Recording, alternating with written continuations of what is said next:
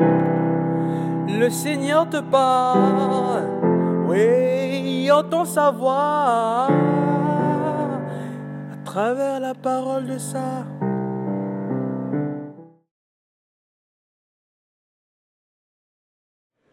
Bien-aimés dans le Christ, il n'y a que des personnes qui reconnaissent Jésus comme Seigneur qui puissent lui demander délibérément, expressément d'être sous ses ordres et d'emprunter un chemin surréaliste. Voilà ce que nous pouvons voir dans l'évangile de ce jour, où Saint Pierre, pour être sûr que la personne qui voit sur le Christ lui demande de l'ordonner de venir à lui. Si je ne reconnais pas Jésus mort et ressuscité comme mon Seigneur et mon Sauveur, comment puis-je lui demander de me donner un ordre?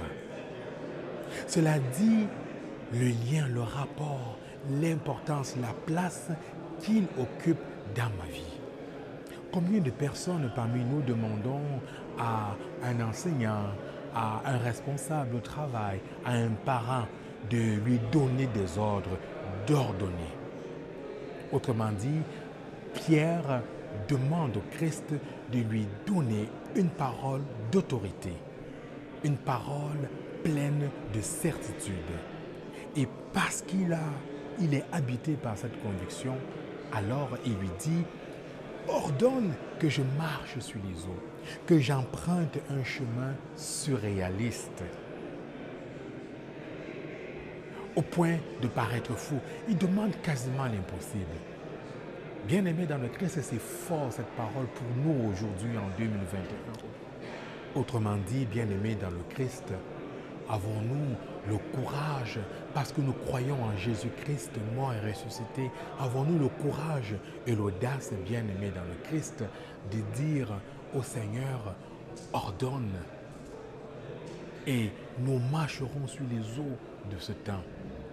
Nous emprunterons des chemins pleins de risques. Avons-nous le courage dans nos vies personnelles, dans nos vies communautaires, en Église et personnellement, de demander au Seigneur d'ordonner afin que nous puissions prendre des risques? Amen.